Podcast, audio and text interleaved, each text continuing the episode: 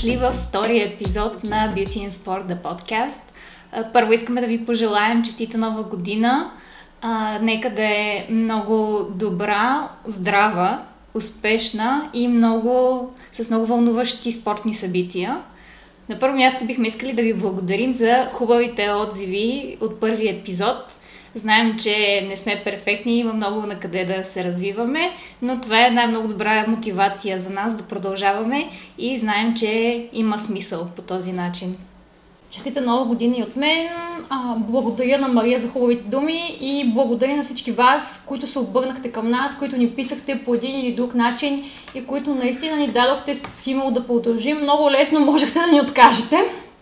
Но сега сме отново тук и започваме с всичко най-интересно, което се случва в последно време в любимите ни спортове, поне според нас. Да започнем с новините от изминалите няколко дни. Първата така гимнастическа новина е, че 14 момичета явили се на селекцията за ансамбъл Девойки продължават към втория етап. За първи път по този начин, според мен, се провежда селекцията, не с, само чрез контролно, чрез те състезания. Ще има и лагер, след който ще останат 10 момичета, които в крайна сметка ще бъдат редуцирани на 7 и ще оформят състава на окончателния състав на Национален ансамбъл Девойки. И нека да кажем кои са 14-те момичета, които продължават. Това са Красимира Иванова от Грация Варна, Ванеса Емилова от Тракия Пловдив, Изабела Асенова от Левски Триадица София, Ева Емилова от Левски София, Алекса Витанова от Левски София, Николета Дернева от Тракия Пловдив, Андрея Иванова от Чар ДКС, Елена Плоскова от Левски София, Аделина Милева от Левски Иляна София, Габриела Пеева от Левски, Габриела Стоилова от Нюанс НСА София, Ема Младенова от ССК София, Петра Стойчева от Тракия и Кристин Стойчева от Лески Илиана. А, тези 14 момичета ще бъдат на 3 седмичен лагер, както казахме, от 17 януари до 5 февруари. И след това по решение на старши треньора ще бъдат а, намалени и ще, бъдат, ще остане окончателния състав. Добре познати гимнастички виждаме тук. Да, с много високи класирания. А, това, което е интересно, че Большинството са родени през 2008 и 2009 година и само едно момиче, Габриела Певева от Левски, е 2010, така с и поглед към бъдещето, с към потенциала, който може да има тя. Ако не се лъже, в новото звено, създадено от Федерацията за млади надежди, бъдещи звезди. Миналия път говорихме за бъдещият ансамбъл девойки и за техните треньори. Пожелавам им успех! Очакваме с нетърпение да ги видим, както и всички националки. Да, и можем да кажем, че е много а, логична стъпка и много правилно решение да не се взимат предвид само резултатите от а, тест селекцията, а да се направи по по-задълбочен оглед на момичетата. Както се да. прави и с състава при жените. Да. Както се прави, винаги има подбор и отпадат поетапно. Да. Другата новина, която определено видяхме на много места, дори в българските медии, е казаното от Морина Ивтанабе, председателя на ФИК, че се въвежда компютърно оценяване при художествената гимнастика, но аз предлагам по тази тема да се включим малко повече следващия път, когато Мария обещава да ни разясни малко новия правилник. Ако все пак имате интерес, ще оставим един линк към нещо, което сме писали по темата, може да го прочетете до тогава. Накратко това, което трябва да знаете, е, че е, изкуственият интелект вече е въведен почти напълно в е, е, спортната гимнастика и целта на Международната федерация е да се въведе и в художествената гимнастика през следващия цикъл. Сега нещо, което сме пропуснали в плана, но ти спомена спортна гимнастика и искам да се обърна към всички, които ни гледат. С нощи успях да изгледам шоуто на Алексей Немов. Забравих му името в Русия. Изключителен гимнастически спектакъл. Пак ще помоля Мария да сложи един линк в описанието. Ако имате желание, може да го гледате. Беше излучен по руската телевизия. Записът на цялото шоу го има в YouTube. Бих казала, че това е празник за гимнастиката. Присъстваха олимпийските им отбори по спорна гимнастика, звезди от близкото минало. И по художествена също. По художеств... От художествената гимнастика бяха ансамбъла, още няколко ансамбъла. близначките Аверини, Катя Селезньова. Така, Екатерина Галкина. О, а, беше от международните гости, заедно с Йордан Йовчев и Оксана Чусовитина, Данчо Йовчев с изпълнения на Земя, Халки и Успоредка, едновременно с два от отборите им по естетическа гимнастика. Имаше въздушна акробатика, отборите по брейк танци, по скокове на батут, просто едно събитие, което си заслужава да бъде видяно и много ми се иска да видим нещо подобно и в България. Да, но мисля, че това, което видяхме на Бенефиса е показно, че би могло да се направи, има почва, има интерес. Нашият бенефис беше със съвсем различна, различна концепция. Той беше за този отбор, който така, се отиде. но като провеждане, като организация и като Да, идея в този Доближаваше се по-скоро до бенефиса, който беше на Йордан Йовчев, който тогава също беше поканил най-различни спортисти от различни гимнастически спортове, но би могло да се случи нещо много грандиозно, нещо много интересно, а и да се даде възможност по този начин на другите гимнастически спортове, които не са толкова популярни, които не са толкова в медиите, да бъдат, да получат такава толкова голяма изява. Така че изгледайте го, заслужава си. Продължаваме с гимнастически новини. Израелската асоциация по гимнастика а, обяви, че вследствие на грандиозния успех за както за спортната, така и за художествената гимнастика в Токио с олимпийските шампиони Линоя Шрам и Артем Дългопят, а, ще удължи договорите на техните треньори Айлет Зусман и Сергей Вайсбург до игрите в Лос-Анджелес през 2028 година. Това значи, че а, Елет Зусман става новия старши треньор на отбора на Израел, както на ансамбъл, така и на индивидуално, с което те я поощряват и благодарят за тези успехи. Тя е еди- единствената жена олимпийска шампионка в а, Израел и ако не се лъже, едва третия златен медал за Израел. От това, което аз съм виждала от техните отношения, пък Айлет изглежда като много много добър човек. Много топъл много човек. добър човек. И човек с много идеи, човек, който е отдаден на работата си и ще им донесе много големи успехи. Да, те имат е, специална връзка. То си личи по е, всяко едно видео. Може би сте виждали на, по време на състезание как имат един специален момент двете с Линой, точно преди тя да излезе. Гледат се в очите и тя по този начин засвидетелства доверието към състезателката си. И винаги ми е изглеждало на мен много специална тази връзка. Винаги е изглеждал като много специален човек. Точно така, да. Не случайно са успехите на Линой. Да. А, в контраст на това, в Испания се разрази скандал с а, треньорка, която се смята за, може би, най-добрата в момента.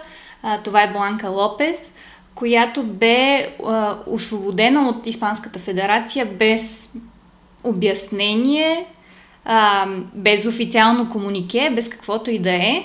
Просто един ден се а, започна да се говори в социалните мрежи, че тя е освободена. И се стигна бързо до това да се потвърди, но не, не от самата федерация. А, защо стана скандал? А, трите, три гимнастичките, които тя тренира, са, може би, най-добрите и най-перспективните. Тоест, едната е най-добрата, шампионката на Испания Полина Березина. Тренира под нейно ръководство. Също тя тренира Ноа Рос, която видяхме на световното в София, ако не се лъжа. И а, тренира девойката Лусия Гонзалес, която е първата гимнастичка завъртяла четворен пирует Кабаева или на 720 градуса. Или две пълни ротации 360, но тъй като базовата му стойност е за половин, така да не навлизаме в съдийски подробности. Пази си ги. Да. А, и за това се смята, че нейното уволняване е безпричинно, нелогично и защо казах в контраст на, това, на предната новина, защото докато в Израел поощряват най-добрите си треньори, нали, в Испания ги освобождават и ги... Значи не е ясна каква е причината, по-скоро може би е някакъв личностен мотив. А, по-скоро е а, корупционен мотив, се смята. И се говори, а, че федерацията търси свои хора, които да вършат работата. И заедно с нейното уволнение бива затворен ам, спортната база за худо... т.е. базата за а, тренировки, национална база за тренировки по художествена гимнастика, Colonial Sport, която е така с много добри условия, като изключи може би височината на таваните, но а, е изцяло финансирана издържана от а, местната федерация на Валенсия. Тоест, те са автономни федерации, които са под егидата на Испанската кралска федерация. Испанската федерация от своята страна не влага абсолютно нищо от финансова гледна точка в нея. А, и Федерацията на Валенсия е решила, че чисто финансово не може да продължава да издържа. И това оставя трите състезателки без, а, без национална база, на която да тренират, без същите условия. Знаете, една гимнастичка, освен треньор, килим и зала, има, когато е национална гимнастичка, има нужда от а, възстановяване, от а, място да прави обща физическа подготовка, да се заема с това, от място за балет. А, тези всички неща им бяха предоставени в а, този център, който сега обаче спира да съществува. И те, единствената им, единствените им опции са или да се върнат по клубовете си, въпреки, че е средата на учебната година, те са в училища в местността на този... Те са отишли да живеят на друго те място, отишли... вероятно са напуснали родните си градове, сигурно и са живяли някъде около тази зала. Точно така, да. Единственият вариант е да се преместят в града и в клуба на тази треньорка, който е в, в Бени Карло, се казва града, който е така по-малък, по-отдалечен, но това трябва да се случи с не само гимнастички, целите им да. семейства трябва да се пренесат там. Или но ако те го направят това, а, така от федерацията им е казано, че са си сами за себе си. Си остават. Ако не, го, не искат да го направят това, могат да се преместят в друг град, в Леон, където също има такъв център, но... Без треньора си. А, без треньора си. И в този център в момента е затворен заради друг скандал с а, от, с, свързан с малтретиране на гимнастички от а, главния треньор, който беше там. Всичко това, което ми каза, ми дава в някаква степен обяснение защо художествената гимнастика на Испания в последните години я няма. Няма я. Те за първи път, откакто а, изобщо художествената гимнастика присъства в Олимпийските спортове, не изпратиха нито ансамбъл, да. нито индивидуална състезателка, въпреки че Полина Березина беше много близо до това да се да. класира на европейското, остана на едно място след квотата. Да, те се бориха и тя, До и Наталия Гарсия също се бори Точно. за квота, но не успяха. До последно се бориха, да, въпреки че а, те самите също казаха, че не са имали необходимата подкрепа от федерацията а, за тези, които най-вероятно не знаят. А, не е по начина по който в България се случват нещата, гимнастичките да получават заплата, а те трябва да кандидатстват за определени а, стипендии за да могат да се издържат от а, спорта и да могат да продължават да тренират без да се притесняват, че няма да имат какво да ядат, няма да имат... Това не е единствено в Испания. В доста големи държави гимнастичките нямат тези добри условия и това спокойствие, както тук. Да, но идеята е, че в Испания имат възможност да им го предложат, а не го правят. А, пак стигаме до идеята с корупцията и заради това много от испанските фенове поискаха оставката както на президента на федерацията Хисус Карбайо и на така и на Алехандра Кереда, която е старши треньор на всички. Което не е изненада, защото Испания е една нация, която се развива изключително успешно в областта на спорта като цяло. Да, да. И някакси няма логика в един спорт, в който те имат традиции, в момента да са, те са почти на дъното. А, между другото, Рей Сапата, който взе сребро mm-hmm. в спортната гимнастика, а, малко преди Олимпиадата е бил така помолен от ръководни лица в федерацията да се откаже, за да даде път на младите. И ето това обяснява много. Да. Мария ще продължи да следи темата. Ако има нещо ново, интересно ще го напишем, нея, ще, го напишем или тя ще го сподели с вас. Изчерпахме ли новините от гимнастиката? Да. Аз искам да споделя нещо накратко за шампионатът по фигурно парзане на Япония, който се проведе в края на миналата година. Юзуро Ханио изпълни четворен аксел в волната програма. Така, като казвам, че изпълни четворен аксел, той приземи, приземи. на два крака опита за четворен аксел, който беше с непълни ротации. Не го признават като първия изпълнен четворен аксел, но все пак той е една стъпка по-близо до него Много пъти Юзо е казал, че след двете олимпийски титли, това, което му е останало да постигне да първия човек изпълнил четворният аксел, може би ще опита да го направи на Олимпиадата, ако прецени, че няма да се бори за златния медал. Другия вариант е да го пропусне там и да опита да се бори за златния да медал. Сигурно. Но това ще се случи след, вероятно, решението ще бъде взето след кратката програма, в зависимост от това как се е развило състезанието. Но определено той е човекът, който би могъл да го изпълни. Алексей Мишин каза, че в неговия живот това нещо няма да се случи. В момента се провеждат първенствата на САЩ и Канада. Това на, записваме на 7 януари. Да. Това на САЩ вече започна. Има интересни новини от там, свързани най-вече с а, заболели състезатели от COVID. Шампионите на САЩ Алекса Шимека и Брендан Фрейзър се оттеглиха. Може би това поставя под съмнение участието им и на Олимпиадата. После ще кажа защо. А, новината от там, интересната от тази нощ е, че Греси Голд изпълни много силна кратка програма, много добро завръщане. Тя спечели едно от регионалните състезания и ще следим какво ще се случи с нея. Тя е една от любимките на американските фенове. Премина през много тежки моменти. След Олимпиадата в Сочи но чудесно е да я видим отново във форма, в хубава, добра физическа, добра визуално и щастлива и усмихната от това, което и се случва. Както споделих, проблемите там са с COVID и с пътуването. Джейсън Браун не е пристигнал още, трябва да играе тази нощ. В Канада същия проблем с пътуването. Киран Месинг пътува 33 часа, за да стигне до мястото, на което се провежда шампионата. По пътя е разделен с жена си и с бебето, които са прехвърли на някакъв друг полет и се сгубят кънките му. А, купил си е женски кънки за резерв, с които възнамерява да участва, не знам как. Абсолютно погрешно и невъзможно е в филмното парзалене да се участва с нови кънки на състезание. Виждала съм състезатели, които го правят и това не води до нищо добро. Много се надявам, че кънките му ще пристигнат на време.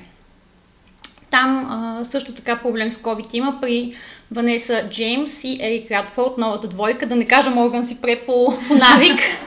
А, двойката, която се събра през лятото, беше новината на филмното парзалене в света, въобще като изключим руските драми и смени на треньори.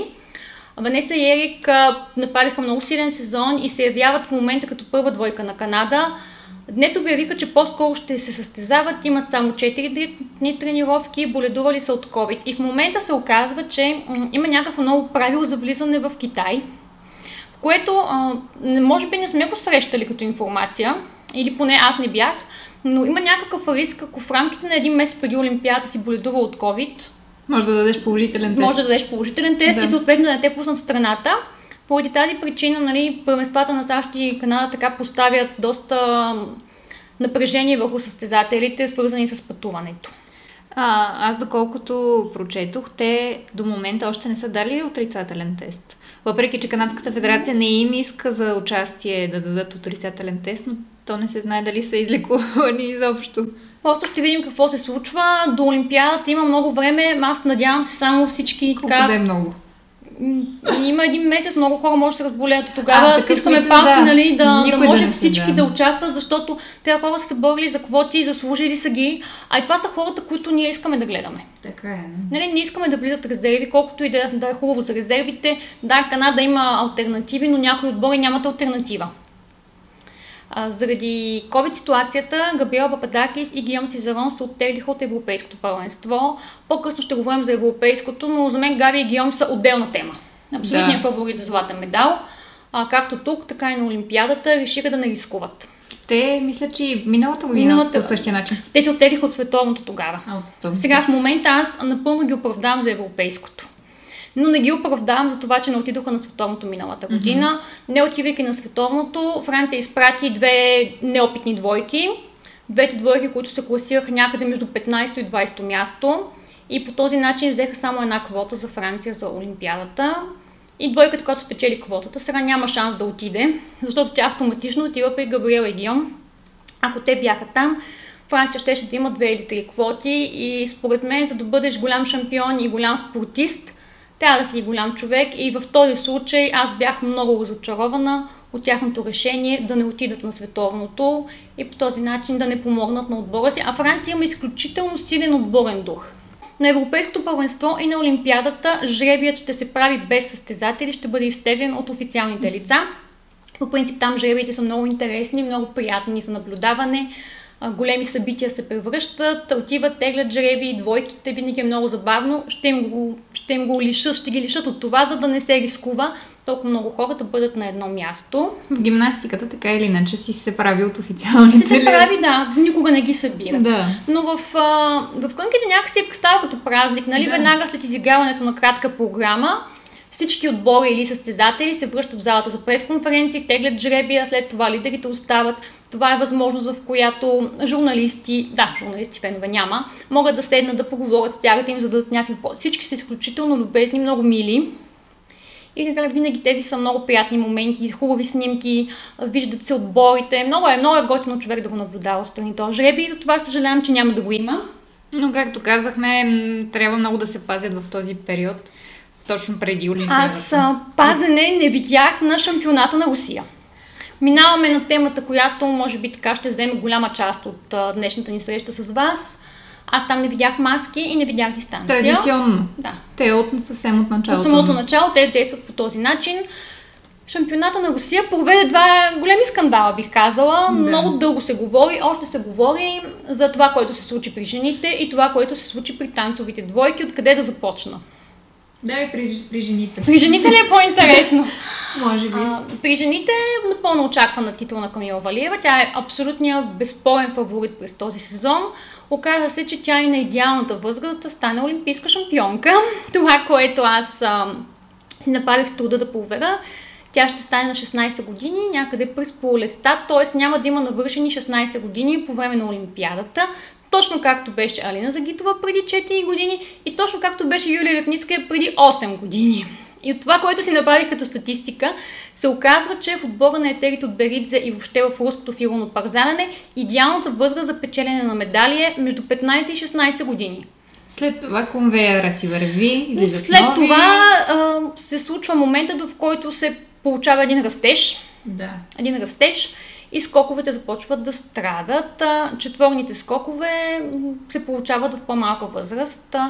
И говоряки за шампионата на Русия, министъра на спорта на Русия сподели в интервю, някъде прочетох отказ от негово интервю, по повод контузиите в руския отбор, че когато спрем да мислим за здравето на спортистите, тогава идват резултатите. Това ме шокира. Това мисля, че само в Русия могат да го кажат. Горе-долу, да. И да си го помислят. По повод контузите в руския отбор, за мен това е много, много притеснително. Видно е това, което се случва в последните години. Колко много травми, всички тези опити за четворни скокове, тренировки за четворни скокове изхъбяват изключително много момичетата. До... И... Извинявай, че те прекъсвам. Дори преди четворните скокове, наскоро четох а, интервю на Евгения Медведева, да. която така полуофициално mm-hmm. обяви, че няма да се завърне на леда като състезател а, която каза, че травмата на гръбнака ли е, гърба ли е, толкова и е сериозна, че не може да си завърти главата така по този начин. Също те и Селена Загитова. И двете имат много тежки травми, те не изпълняваха четвърни скокове, Точно. но те бяха едни от първите, които подадоха тази вълна в Русия. Не е тайна, че аз не съм привърженик на четворните скокове при девойките. Те това не са жени, това са момичета на 13, 14, 15 години. Никога не съм била. За мен това е почти толкова кошмарно, колкото отворената оценка за трудност за гимнастиката. И Камила Валиева изпълнява, мисля, че изпълни три четворни скока във волната програма. Троен аксел в кратката. Троен аксел, тя изпълнява и троен аксел. Има, нали, пълният арсенал. арсенал да. Александра Тусова изпълни 4, ако не се лъжа, остана втора, трето място за Ана Щербакова. Тук вече дойде скандала, че тя е леко поощрена от съдиите. Защото Анна, макар че стана световна шампионка миналата година, когато беше на 16, вече не е на 16, а, не, въобще много е далече от формата, която ни показа. Тя през целия есен сезон ни се получават четворните скокове и в същия момент съдиите дадоха доста високи оценки, доста висока втора оценка за изпълнение, с което тя успя да завърши на трето място. Ами аз доколкото прочетох след кратката програма, тя беше четвърта и с наказание mm-hmm. поискано от, от, от етерите от Берице да. след за, за момичето завършило на трето да. място за късен старт, а настава трета и така по-лесно взимам бронзов медал. А момичето, което е било трето, е момиче от школата на, На. Плюшенко. и сега там нали, голямата истерия между тях, този скандал, конфликт, който се зароди, това местене на състезателки от Да. единия при другия. А, между другото, той самият тук постъпи доста така изненадващо и не коментира, но той няма нужда да коментира, тъй като жена му винаги се намесва. нали, те, те разкриха тази информация, как от втора, от втора, не, как с една точка е намалена оценката Да. на тяхната състезателка. От трета стана четвърта, просто Да. двете с Ана си смениха местата. Което не е толкова фатално. А, може би ощетената в случая е Елизавета Туктамишева. Това, което каза Плюшенко, е, че трябва да има надскачане и ново състезание между Щербакова и Туктамишева, за да се избере коя е по-подходяща да отида на европейското. Сега, ако аз а, трябва да избера, нали, че съм пристрастна към Лиза заради това спортно дълголетие и заради любовта и към спорта и за това, че в важния момент никога не се получи. Тя имаше възможност да отиде на трета олимпиада и не успява. А, не се получи, макар че тя е сигурния избор дори за европейското. Аз съм категорична в момента, че тя е най-стабилната от руските състезателки и тя ако отиде, за нея съм убедена, че ще вземе медал. Докато при Трусова и Щербакова не знам как ще се случат нещата. Много при тях зависи при от тях колко зависи от скоковете и от моментната ситуация. И двете бяха с контузии през есента. Да. Никой не знае какви са тези контузии. Даже Трусова не участва на, Не участва на едно едното Гран При. Да. Оттегли се от едното гран при, за да участва, да се подготви пък за руското първенство, което е най-важното състезание за тях. да. Може би е по-силно от... По, по-голяма конкуренция от По-голяма Олимпиадата. за Олимпиадата, не мисля, там се включва, нали, Америка, там се включват японките, но от европейското със сигурност. А, много хубаво впечатление направи на ново появило се момиче, София Самоделкина, Аделя Петросян изпълни два четворни ритбергера, нещо, което нали, тя го прави, тя е първата, Да. която го прави и първата, която го прави при жените, тъй като е още във възраст девойки. Както споменахме за Елизавета Туктамишева. Като цяло много интересно състезание се получи с много силни изигравания на много момичета. И всяка една от тях има, би, би имала шанс за добро представяне на европейското, ако отиде на него. В Русия всеки път има някаква, някакъв интерес около тия първенства. Трудно е, много е трудно да си играе на тяхното първенство. Аз четох интервю с едно момче, което е тренирало в Русия и сега ще се състезава за Полша. Mm-hmm. Бил е при, и при Тодберидзе е бил, и при Плющенко е бил, и при Ина Гончаренко. И той това, което казва е, най-трудно при нас е да играем на националното. Там конкуренцията е огромна, напрежението е огромно. Съвсем накратко минаваме към спортните двойки. Титла за Анастасия Мишина и Александър Галямов. И тук нямаше голяма изненада. Те изглеждаха като фаворити с оглед на случилото се през сезона. Бойкова и Козловски второ място и трето място за Тарасова и Морозов. Това са двойките, които ще видим на Европейското и на Олимпиадата. Нямаше скандали тук, нали? Може да приемем, че да, малко увеличена също така лек бонус за Тарасова и Морозов с оглед треньора им. А като споменах треньора им, се сетих, че те работят с Максим Трънков и нещо, да споменем нещо хубаво за провеждането на шампионата на Русия. Превръщат го в празник. Да, споменахме, че не носят маски, че няма дистанция, но въпреки това, това е едно много голямо събитие, което беше излучено по първи канал, частично а, водещи интересни хора, Евгения Медведева, Лина Загитова, Маргарита Маргарита Мамун. А Маргарита Мамун е един пример, че дори човек, който не гледа фигурно макар че в Русия това е изключително популярен и развит спорт, един фен на художествената гимнастика минава покрай телевизора, вижда Мамун и казва ми ще седна да погледам. И по този начин се печелят фенове и до това реших да го спомена. Изключителна съвместна работа на Федерацията Руската Да. по фигурно парзаляне с първи канал, защото те а, в сайта си интегрират цяла секция само за големите шампионати, включително Руското първен- първенство и всички могат да гледат а, записите на руските двойки, цели записи, галата, всичко може да се види там. А, по тази тема, може би хората, които следят а, този спорт, са забелязали, че, например, в България взимаме един спортен сайт и гледате секциите български футбол, международен футбол, волейбол, баскетбол, моторни, зимни, бойни напоследък. В Русия отваряте един подобен сайт, виждате футбол, виждате, например, баскетбол и на трето място пада фигурно парзаляне. Гимнастиката също, тя, да, тя влиза в другите спортове, но има отделен, отделна секция гимнастика, но фигурното парзаляне, особено в зимния сезон, когато има повече състезания, е изведена на второ или трето място във всички спортни сайтове в Русия. Което ми напомня, че а, анкета проведена преди Олимпиадата в Токио. Изследване, което да. запита руснаците кой е спорта, който най-много искат да видят на Олимпиадата в Токио, ще следят след с интерес. И 8% бяха отговорили фигурно парзаля. Въпреки, че лятна Олимпиада зима е спорт, но това изобщо не ги е впечатлило. Хората си харесват фигурно парзаля, не искат да си го гледат. И стигаме до танцовите двойки. Втория, така да кажем, второто скандално събитие в този шампионат. Красиваме. Втора поредна титла за Александра Степанова и Иван Букин. Това не е скандалната част. Това е хубавата Това част. Е хубавата част. А, те станаха първи, след като Никита Кацалапов и Виктория Синитина се оттеглиха след краткия танц, бяха лидери. Заради травма на, Виктор, а, на Никита, има травма на гърба. Според информация от вчера на треньора им а, Александър Жулин по повод отсъствието на Пападаки си сезон от Европейското, вече тренират и са в много добра форма, но те решиха да не рискуват здравето да. си и се оттеглиха от състезанието. Те са двойката, която реално има някакъв шанс да се бори за олимпийската титла. На последното европейско, на което се проведе през 2020 година, те се класираха пред французите. Да.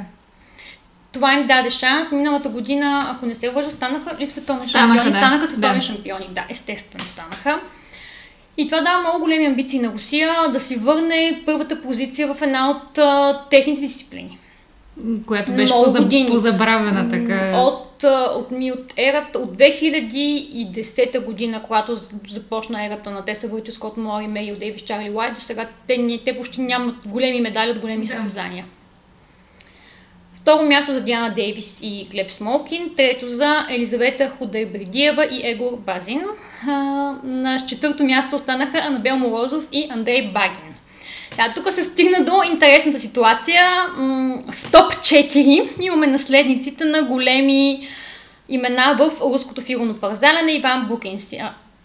Иван Букинстин на Андрей да. Букин, Диана Дейвис, макар че името го не го подсказва, е дъщеря на Етерит от Беридзе и Анабел Морозов е дъщеря на Николай Морозов. Който да. работи от известно време с Степанова. От началото на декември това е друга интересна тема, но няма как да не я споменем в момента. От началото на декември Морозов влезе в а, един общ екип с а, Александър Свинин и Ирина Жук. Алексей Грушков също е при тях. Решават да обединят двойките си, за да могат да работят по-успешно по начина по който се прави в Канада в екипа на Мари Франс Дюброй. Събират повече двойки на едно място, по този начин ежедневно да правят вътрешна конкуренция и да успеят да върнат Русия така на първите места. В Русия от няколко години опитват, те върнаха Анджелика Крилова, но за сега не се получават нещата. Другата причина вероятно е, че Николай Морозов иска неговата дъщеря нали, да дръпне малко напред. Както четох едно интервю на Ирина Жук, че имат нужда от свеж външен да, поглед. Да, друг, другата причина. А, аз четох такова с нейния съпруг Александър Свинин в началото на декември, когато се започна да. партньорството си. И той казва, че започвайки сезона и отивайки на състезания с, с Степанова и Букин, всички казват, обикновено там седите, дават фидбек за това какво да. се е случило, какво харесват и какво не харесват. И са им казали, че двойката постоянно надгражда и следващия момент той пита тогава защо оценките са ни по-низки от това, което получавахме преди 2-3 години има проблем и трябва да вземем мерки. И поради тази причина са решили да направят това, този треньорски триумвират. Видяхме ги заедно, те стояха четиримата заедно до всеки един свой състезател. И връщайки се на Анабел и Диана, най-интересното от всичко беше, че а, краткият ритмичен танц на двете двойки беше на една и съща музика. А, сега, какво се случи? От гледна точка на оценяването. От гледна точка на оценяването, изключително високи оценки за Дейвис и Смолкин. Нали, нещо, което до сега не сме, не сме виждали при тях. Като парзаляне не съм сигурна дали ги заслужаваха. Ако ги сравнявам лично Анабел и Диана, според мен Анабел дори е по-добра от двете. Все пак Танцовото парзалене е много специфично и човек трябва да бъде много голям специалист, за да разбере м, ситуацията. Но мисля, че из просто окото тук се видя разликата и се видя коя двойка беше надценена. След оценката на Тифани Загорски Джонатан Герел на краткия танц, когато те останаха да, четвърти, ако не се лъжа, оценките, да, оценките бяха освиркани. Оценките бяха освиркани. А това е двойката, да кажем, те се водеха нещо като трета двойка да. на Русия в последните години. Нали, проблема при тях беше, че и те имат много тежки контузии, да. видя се и сега, не бяха готови за това участие. Да, по време на волната програма Тифани се контузи или се до контузи. До контузи се по-скоро. И не, не можаха да завършат по най-добрия начин. Много, много неприятно състезание за тях. Това е двойка, която в последните години неизменно участва на големите шампионати. Да. И сега слухът, който го има в Русия, защото там има много слухове, е, че Диана Деви ще участва на Олимпиадата в отборното състезание. И имайки предвид, че Русия има огромни позиции при жените, при спортните двойки, има някакъв шанс и при мъжете, има и силни танцови двойки, е много вероятно да стане олимпийска шампионка. Ако може да кажем какво е етерит от Бегице в момента в Русия, тя е нещо като Ирина Винер. Само, че без толкова много пари. Сега за парите не мога да кажа. За парите не мога да кажа, може би в последните години и парите са добри при тях. А, говори, те, спортистите сами го казват, mm. че реално съдиите да правят това, което тя иска от тях.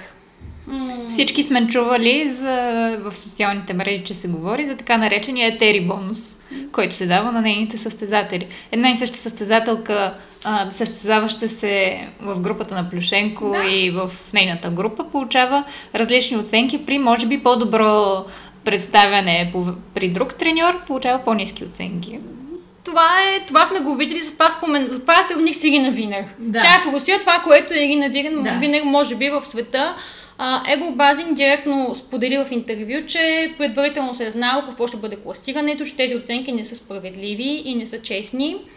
Така че доста, доста скандално руско първенство. Не сме очаквали нещо по-различно. Не, определено не. Аз лично се надявах наистина, че тук Мишева ще отиде на Олимпиада. Не се знае какво ще стане европейското. С COVID ситуацията, тя е първа резерва за големите състезания, така че в момента ситуацията е много, много заплетена и може да има някоя изненада. А и в зависимост от това, което се случи на европейското, още има време за смяна на номинации за Олимпиадата. Да. Ми сега е момент да не откачаваме повече хората, които ни гледат и слушат сигурно парзаляне и да им споделим най-интересното, което видяхме в социалните мрежи в последните дни, поне най-интересното за нас. Сега на екрана ще излезе какво точно сме видяли. Като първото е как Стиляна Николова ни пожелава честита нова година с а, музика от моята любима Тейлор Свифт. Имаме две, две, две, две хубави новини. новини две бебета, едното тък му се е родило. Да, на... това е детето на една от най-обичаните американски фигуристки, Мишел Кван. И а, Марта Панини, капитанката на а, бившия италиански ансамбъл, а, този, който отиде в а, Рио, стана четвърти, също е бременна. А, тя е в момента е международен съдия и а, това е новото и поприще ментален треньор което е... Така... Това е много интересно и все повече развиващо се в Точно. областта на спорта. Точно. Имайки предвид, Ивет Горанова също да. спомена, че работи с такъв треньор. Да, Мисля, че Ивет Лавова се занимава с нещо подобно и тя да. се е насочила в същото поприще. Беше го споделила някъде около празниците. Да. Да се прехвърлим на тема Европейско първенство. Започва тази седмица в Естония. Ще се проведе в Талин. България има участници в две дисциплини. При жените Александър Фейгин, при мъжете Лари Лополовър. Ако не се лъжа, при мъжете ще има, може би ще имаме и съдия, ако бъде изтеглен от жребия. Поне това беше жребия за предишното европейско. Ви пожелавам им успех. Сега, истината е, че Александър имаше някаква травма есента и участва, мисля, че само две състезания, беше на едно състезание в Шотландия. Аз за първи път видях състезание там и на Денис Тен Мемориал в Казахстан. Mm-hmm не направи най-добрите си изяви, но имайки предвид, че не успя да участва и на държавното първенство заради контузия, искрено се надявам, че ще бъде в добра форма за европейското и че ще покаже това, което е заложено. Хубавото е при нея е, че този път щабът ти постави двете програми още през лятото. Имаше време да ги отработи, тъй като в последните години сме виждали тя да отида на голямо състезание с нова Не. програма. Така че в това отношение това е супер а, дано направи едно добро европейско, да затвърди позициите, които има пред съдиите. за да може съответно да й дадат а, добри оценки на Олимпиадата. След много години, след 98 година, за първи път ще изпратим жена на Олимпиадата. Тя спечели напълно спокойно квотата миналата година. И така, дано, дано успее да се наслади на това свое първо голямо изживяване. Иначе за европейското на мен страшно много ми се иска да влезе в топ 10. Много е близо до тази позиция, защото едно влизане в топ 10, освен историческо за България и за нея самата, ще ни даде шанс до година да изпратим втора състезателка. Което не което... се е случило от... При жените никога, мисля, че. При жените никога. Имали сме по двама състезатели, при мъжете mm-hmm. случвало се няколко пъти, но при жените мисля, че не и ще бъде супер. А в момента имаме достатъчно състезателки, които биха могли да покрият точковия норматив за участие на европейско и ще бъде хубаво да имаме две участнички, двете ще си бъдат подкрепа една на друга, а и още една момиче ще има шанса да се докосне до големите състезания.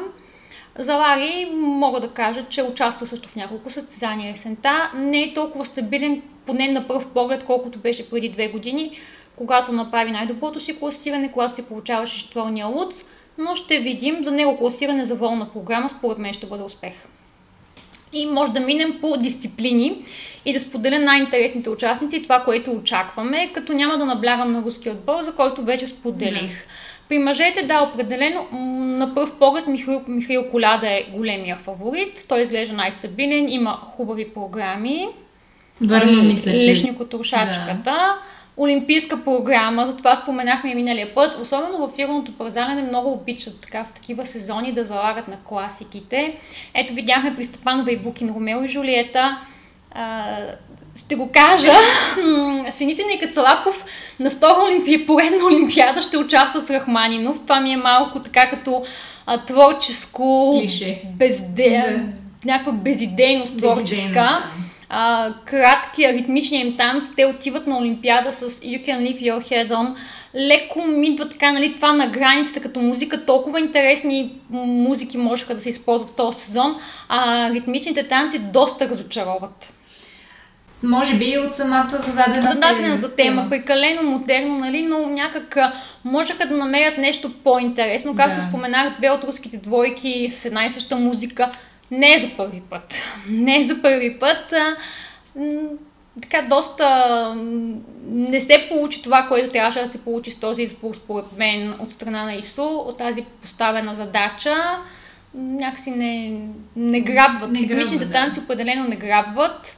Ще си говорим ли малко по-късно за нашата любима двойка? Разбира се. Добре, значи ще, ги, ще споменем за техния танц малко по-късно. Той е, как може би, човекът, който има шанс. Този, който може да му отнеме златния медал, според мен е Кевин Еймос от Франция. Кевин направи много слаб песенен полусезон, но, се, но игра много добре на шампионата на Франция. Той е от тези състезатели, които имат всичко имат достатъчно добри скокове, имат изключително присъствие на леда, да. много интересни програми винаги, изключително хореографски поставени от Силвия Фонтана. За съжаление, той в последните години пътува само с нея на състезания, тъй като Джон Цимерман е с отнети права заради американските проблеми, разследвания и големи, така да кажа, големи драми, които те сами си създадоха около една кампания наречена Safe Sport, така че той е с отнети права. Поради тази причина с отнети права е и Морган Сипре. Франция остана без стабилна спортна двойка. За съжаление страната в момента разчита основно на Еймос и Пападакис и Сизерон, които няма да участват. Така че Кевин има, има шансове. Ти ще ме правиш ако грешен, но той мисля, че беше много близо до медала на световното да. и сам се би. А, при него проблемът е това. Да. М- той може да се бие сам. А, или може да направи едни две страхотни изигравания, или може нищо да не му се получи. Споменаваме пак Етери Беридзе, тъй като а, тя работи основно с момичета. Но има един състезател, който е с нея почти от самото... Да, по-скоро от самото начало и това е Морис Квителашвили от Грузия. Морис спечели медал а, в Гран при тази есен, първи медал за страната му, така че той е в доста добра форма и в доста добра позиция също да се бори за медал. И тук искам да спомена нещо за огромното развитие при мъжете на Италия. За първи път, откакто аз гледам фигурно парзаляне, а може би и в историята, Италия има толкова силен мъжки отбор. В последните години тя ги дърпаше най-вече Каролина Костнер. В момента при жените страдат, да. но са изключително стабилни при мъжете. Като изключим, може би, 50-те години, в които имат някакви успехи, аз изпомням един медал на европейско, някъде в ерата Жубе, Кевин Ван Дер Перен. Мисля, че на Самуел Контести спечели един медал на европейско и от тогава нищо. Uh, Иван Ригини имаше някакви епизодични добри класирания, но като цяло слабо представяне. В момента те имат трима много силни състезатели. Матео Рицо спечели медал от европейско вече. Той е, да кажем, добрия фигурист. Той е дете на състезатели по танци на лед. Той има изключително парзане, изключително представяне, винаги много хубави, интересни програми, които изпълнява с огромно желание. Има и четворен тулуп, но като цяло скоковите не са му най-стилната част. А, той мисля, че стана, стана ли световен шампион за юноши в София? Не, по-скоро спечели медал, но така един от състезателите, които над, надграждат и е много интересен за наблюдаване. За разлика от него пък Даниел Грасъл притежава четворните скокове. Той е също много, той е по-младо момче. Тренира при един при Лоренцо Магри тренира. По едно време имаше момент, в който и тримата бяха заедно в този град, тренират заедно. И определено надраства, има четворните скокове, има присъствие на леда и това момче ще носи много, много успехи. Всъщност Грасъл и Рицо ще отидат на Олимпиадата. Третия участник, още по-млад от тях, Габриеле Франджипани, дебютира този сезон при мъжете, също с много добри класирания. И изобщо се очертава много силен отбор, вътрешна конкуренция. И така ще им се радвам, аз им се радвам да ги гледам, защото по принцип отбора на Италия на европейски първенства, когато съм имала възможност да ги наблюдавам, те имат изключително присъствие, изключителна връзка помежду си да. и всички винаги много се подкрепят това, което няма да видим при руски отбор. Но ще го видим в отбора на Италия и в отбора на Франция. Аз изпомням през 2014 година, когато Ана Капелини и Лука Ланоте станаха европейски шампиони, изведнъж около тях на кисен края зоната се ступаха около 40-50 човека. Целият отбор на Италия, всички състезатели, всички треньори бяха един до друг. Треньорите от така наречените вражески лагери. От някъде се появи Барбара Фосар Поли, Маурисио Маргалио, който беше треньор на Финландия и някакси изолиран остана Игор Шпилбан, който беше техният треньор. Той е с руски происход, той може би някакси не успя да го преживее това нещо. Такава радост аз не съм виждала. Това си... Е... Това си е народопсихология. Да. Беше акцентирано на този отборен дух на предната Олимпиада. Mm-hmm. По време на отборното първенство всички седяха заедно. Тази Олимпиада не знам. А това е световния, да, това го наложиха в фигурното парзане с едно състезание, с което закриваме сезона, световния отборен трофей. Нещо mm-hmm. подобно на това, което е отборното състезание. Там всички седят заедно, прегръщат се, слагат шантави шапки, вадят големи знамена винаги е много интересно и наистина отбора на Италия и отбор, отбора на Франция, според мен Канада също така да. са с много силни, много хубави отношения помежду си. Американците също. А, поне тези, които участват на световното отборно състезание, там не отиват най-силните им двойки, но отиват много интересни състезатели, които така правят голямо шоу. При мъжете кой още да от, да изтъкнем? Владимир Литвинцев за Азербайджан е доста силен състезател феновете на кънките от, може би, моето поколение, със сигурност ще се радват да видят, сигурно, вероятно вече за последно, Михал Брезина и Алексей Биченко. И двамата останаха за тази Олимпиада. Биченко се беше отказал, но тъй като в Израел нямат много възможности, те го върнаха в отбора, примолиха му се, той остана и ще се състезава пак. И двамата вече не са в най-добрата си форма, но пък винаги са наслада за, винаги са наслада за зрителите и хора, на които получават много аплодисменти и които са сред най-обичаните. Да не пропусна някой при мъжете интересен състезател. Мисля, че не. Мога много да разказвам за много от тях, но ще станем досадни и ще стане прекалено дълго. За домакините ще видим едно съвсем младо момче, 15 или 16 годишно. Това е Арлет Леванди. Аз малко се изненадах, че избраха него тъй като Александър Селеко стана шампион на страната, но пък той ще участва на Олимпиадата, спечели поименна квота от есенния турнир. Тук ще видим Аглет Леванди, неговата майка Ана Леванди, тя е съветска състезателка с медали от световни първенства. Дълги години е един от лидерите в, в отбора, един от хората, които водят фигурното пързане в Естония, така че ще го видим това момче дебютант с медал от юношеските гран при серии. При жените, вероятно ще видим топ 3 от Русия. топ 3 за първи път, може би, на един и същи треньор. За първи път ли ще? Да.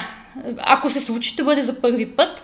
И затова казвам, че нали, както искаха да имат, но да не стане варианта да имаме първа и втора на Олимпиада, близначки, да не стане от трите, да нямаме три първи места, защото да нямаме, да, три места, три медала, защото, както споменах, има някакви леки... Да. Не са, две от състезателките на Русия не са в топ стабилна форма а, на това, което се очаква. Ако някой може да се намеси между тях, това е Луна Хендрикс от Белгия. А, една от моите любимки, признавам си, аз съм следила кариерата и знам през какво премина тя, през колко тежка травма на гръбнака, как спеше в нещо като шина, за да може да се състезава, колко лоши са условията за тренировки в Белгия, те почти нямат а, ледени парзалки. Бях голям фен и на нейния брат Йори, който сега е треньор, така че показва много добри резултати, спечели медал от Гран при тази година и има някакъв шанс да се бори. Тя даже спечели кратката програма, май. М- да, спечели една от кратките програми. В началото така по списъка, иначе кой още искам да отлича, много силен минал сезон направи Олга Микутина от Австрия. Това момиче почти от нищо излезе, съвсем младо момиче, класира се може би в десетката на световното. Не съм сигурна, тук мога да ви подведа, но от нея очаквам добро класиране. Екатерина Рябова от Азербайджан също. Екатерина Коракова. От Полша, да, момичето от Полша също.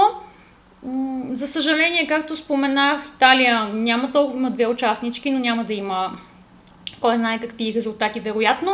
А, от лятото за тях ще може да се състезава Мария Талалайкина от Русия и там вече очаквам нещата малко да се развият. Но тук искам да спомена две момичета, които, от които аз също очаквам добро класиране, а дори да не се класират добре, те са винаги интересни за наблюдаване. Това са двете швейцарки Алексия Паганини и Ясмина Кимико Ямада. Виждали сме много хубави класирани от тях. Алексия, ако не се лъжа на много от европейските, остана четвърта. Много приятни за гледане, много интересни. Все пак фигурното парзаляне не е само четворни скокове. Някой път е хубаво да погледаме някоя хубава програма. А, преди години винаги, съм, винаги давам за пример една програма на Обека Ротегел от Италия. Тя играеше на хубава музиката от хубава жена, с една червена рокля, с една хубава прическа и просто беше като изляза от филма. И толкова много и отиваше тази програма и тази музика, че просто тя, тя вдига публиката на, на крака, всички аплодират и някакси естествено се получаваха тогава и добрите резултати именно с тази програма. При спортните двойки, тук нямам съмнение, че ще имаме топ 3 от Русия, трите отбора, които се, се завършиха първи на шампионата, Горе-долу също ви Ми, то няма, а, няма конкуренция тук. Няма конкуренция. Франция вече няма толкова силна спортна двойка. Доста двойки обаче ще видим тази година. Доста нови партньорства са направени. Може би в някаква степен да кажем, че така, ще кажа нещо за тях, защото това е една много специална двойка.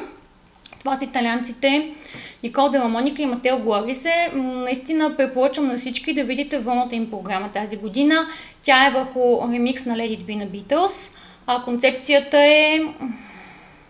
Това е един, така да кажем, трибют и и това е, е програма направена за хората и това, което се случва в нашето време. Всички знаем, че Италия е една от страните, в които започна пандемията от коронавирус, а, която най-тежко пострада именно Северна Италия. В Северна Италия са съсредоточени школите по фигурно парзалене, там са ледените парзалки. И това е частта, която беше засегната най-много. Тази програма е техния начина да покажат почет към всички, които пострадаха, към тези, които се борят с пандемията. Финала е особено интересен. Пресъздават една картина, която се казва Цевувката. Вдигат предната част на екипите пред себе си като маска. Много, много, много символика има в тази програма. Ако имате възможност, гледайте ги. В Италия също правят това, което споменах. Събират състезатели, които не са успели, евентуално като индивидуални състезатели. Например, новата им двойка е Сара Конти и Никола Мачи. А, Сара Конти се ме вижда в София като индивидуален състезател. В един момент виждат, че не може. По-добре да опитат да направят спортна двойка. По-лесно се влиза в спортните двойки, естествено, от индивидуалното парзаляне. И за това това направиха и в Испания. В Испания взеха италянецът Марко Зандрон, който се парзаля заедно с Лаура Бакеро.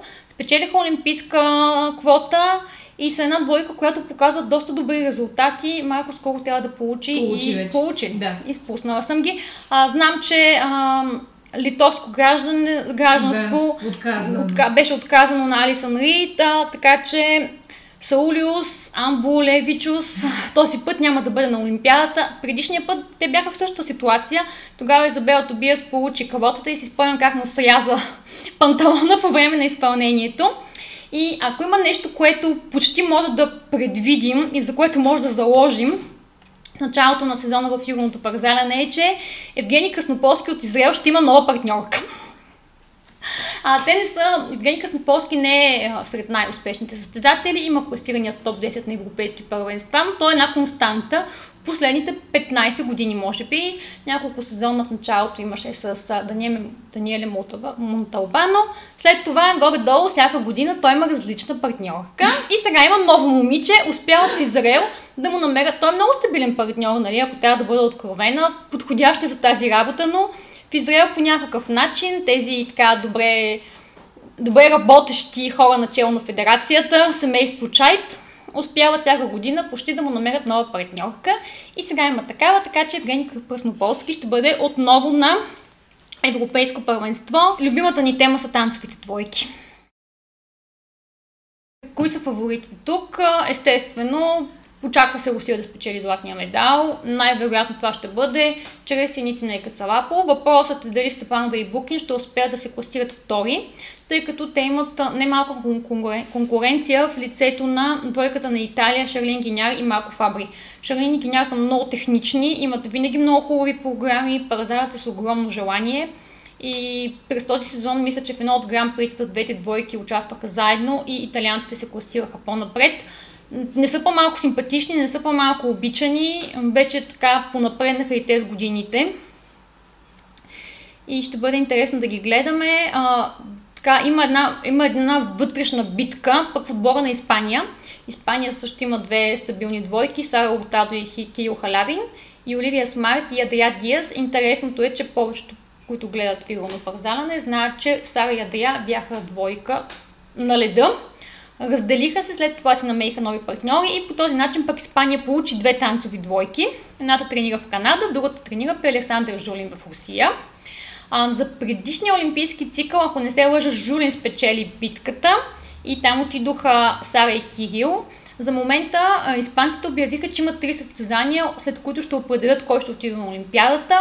Едното беше едно от есен, един от есенните да. чаленджери, националното им първенство и сега европейското. Вероятно, която от двете двойки се класира по-напред на европейското, тя ще отиде и на Олимпиадата. А, така, последно време доста напредна двойката на Великобритания Лайла Фир и Луис Гибсън. Сестрата на Лайла този път, Саша също ще участва със своя партньор Джордж Лодъл. Много силна двойка на Грузия. Мария Казакова и Георги Ревия, те направиха фурор като в юношеска възраст. Миналата година участваха на световното, ще бъдат на Олимпиадата. Това е, може би, най-развиващата се двойка в Европа в момента, от които аз с нетърпение лично очаквам да видя какво са ни подготвили този сезон. Не съм ги гледала. Добро класиране може да направи и двойката на Полша. Калишек и Сподирев. Няма да споменавам нищо за тях, защото аз лично за тях нищо хубаво не мога да кажа извън много хубавите резултати, които постигат. И в а, обзор ще успее ли Русия да спечели всички златни медали? Възможно е да. Възможно е да го направят. Няма да спечелят подиуми във всички състезания. Интересно е да видим как ще бъдат оценявани руските състезатели на Терит от Берици, да видим как международното жури ще, каква втора оценка ще постави на Диана Дейвис. И ми е много интересно а, каква оценка ще бъде дадена на Щербакова и Трусова, ако а, се паразалят както на руското първенство, защото според мен лично четвърните скокове на Трусова на международно ниво може би ще бъдат прегледани от съдиите и вероятно ще бъдат с намалена стойност. Така че тук ще бъде интересно да видим това съпоставяне на международно и национално ниво. Дали на международно ниво има етери бонус? Има. Има. То и, се видя. Е То се видя. Да. има го този бонус. Има го бонуса и в а, двойките, които тренират при Мари Франс Дюброй, Патрис да. Лозони, Румен Хагенауер. Сега ще го видим на европейското. Има го винаги бонуса за двойките на Александър Жулин. Просто има такива треньори. Споменах двойката на Полша. Калишек и Сполдирев. Тяхната треньорка е един от техническите специалисти на ФИК. Не... Така, не е фик, а ИСО. не е фик, а ИСО, но тя е един от техническите специалисти при танцовите двойки. Винаги получават страшно високи оценки, които аз не мога да си обясна. Нали, със сигурност като техника се предават явно много добре, явно много добре са научени, а, получават големите нива, но нито като програми, нито като изпълнение, на мен лично никога не са ми харесвали. Но ето те получават някакъв бонус. Колкото и да говорим, че фигурното парзалене, оценяването е чрез а, съдийска система, през компютри, човешкият фактор не може да бъде избегнат. Всеки един елемент получава и бонус от а, лице, което стои зад този монитор, на който те пишат и винаги има една лична преценка. И говоряки за съдии, мисля да приключим днешния ни разговор с това какво се случва с любимата ни двойка Степанова и Букин. Защо ни е любима? Защото са изключително симпатични първо като хора. Нали, не само визуално. Визуално са много Визуално красиви и двамата. И двамата са много красиви, а много си приличат, много си пасват, имат изключително силна връзка помежду си. И химия. А, като хора също са много симпатични. Аз си спомням на световното първенство от 2018 година. Те седяха до нас с моята приятелка Андриана, която поздравявам, със сигурност ще ни гледа в пресложите на залата в Милано и така успяхме да поговорим с тях много, много фини, много възпитани и така определено се радваха на другите двойки, които гледат пред себе си.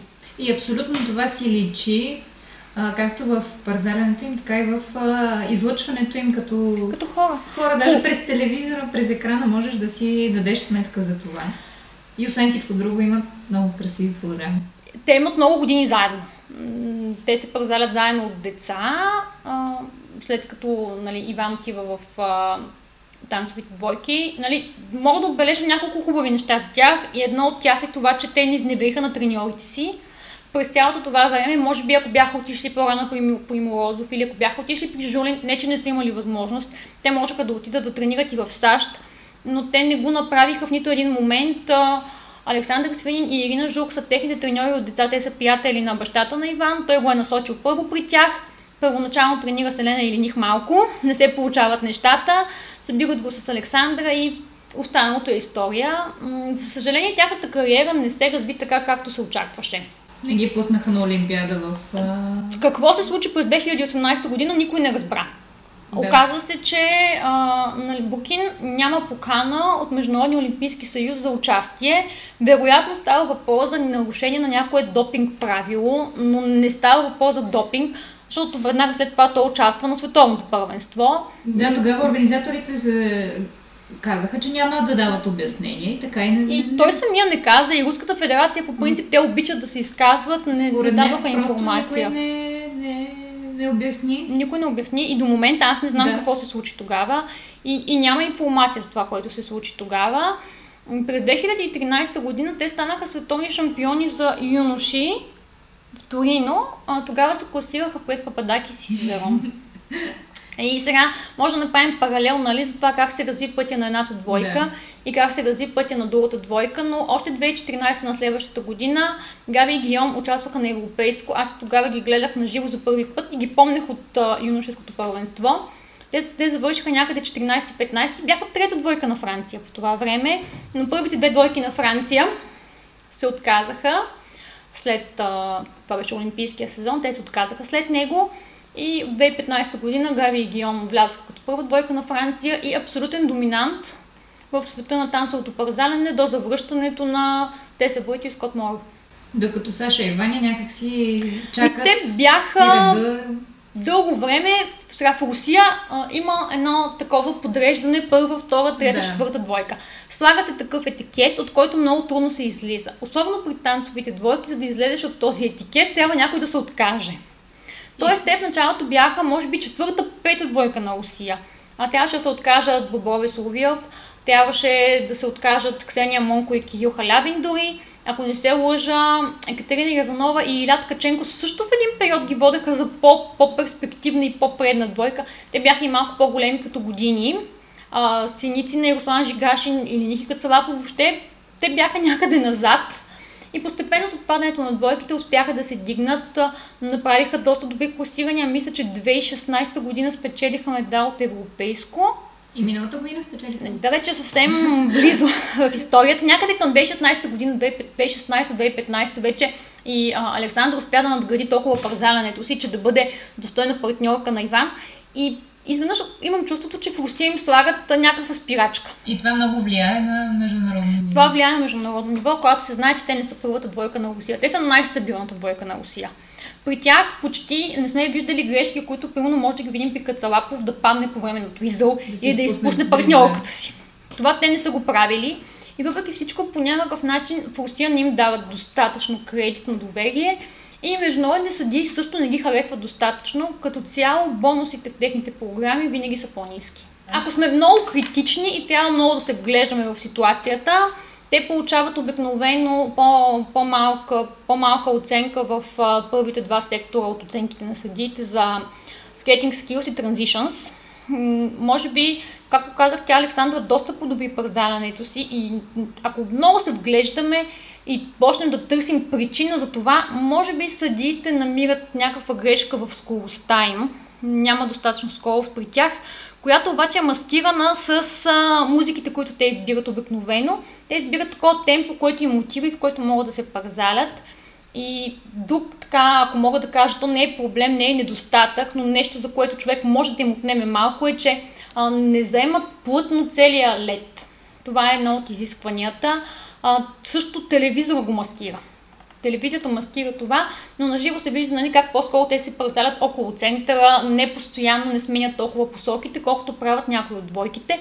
Примерно това е, това е проблема и при Медисън Чок и Еван Бейтс спрямо Хъбъл и Донахил, които им водят в последните години. Горе-долу ситуацията е такава. Ако опитваме да обясним причината за ниските оценки, но пък те имат най-интересните програми, те наложиха този, те имат този контемпорари подход към фигурното парзалене, който е много различен, той си е техен. Да, и по такъв начин представят класика като Ромео и Жулиета, да. че да е един съвсем нов прочит и да не, да не омръзва и да не писва. Цялостното винаги подбрани добре костюми. Да. Добре подбрани костюми, добре подбрани музики, модерни, а не някакви преекспонирани. И ето, пълно виждаме, че Никита и, и Виктория в последните години копират определено стила на Степан Вейбукин. Може да са първата двойка на Русия, но те, те копират този стил. Опитват се поне. Ми получава им се, те също визуално сега. Нали? Визуално те са много красива двойка. Те, те са, двете двойки са много красиви, просто руснаците са да. големи късметли в това отношение. Две много красиви двойки, има две много красиви партньорки с тези дълги крака. Въобще да. в танците това прави страхотно впечатление. Говорейки за така наречените умения на парзаляне, това е нещо, което, нали, ако кажем, че малко липсва при Александра, го виждаме в това, че а, когато двойката играе на леда, ние гледаме в партньора. Така се усеща най-добре. А, обикновено жените имаме навик да гледаме в жените, нали?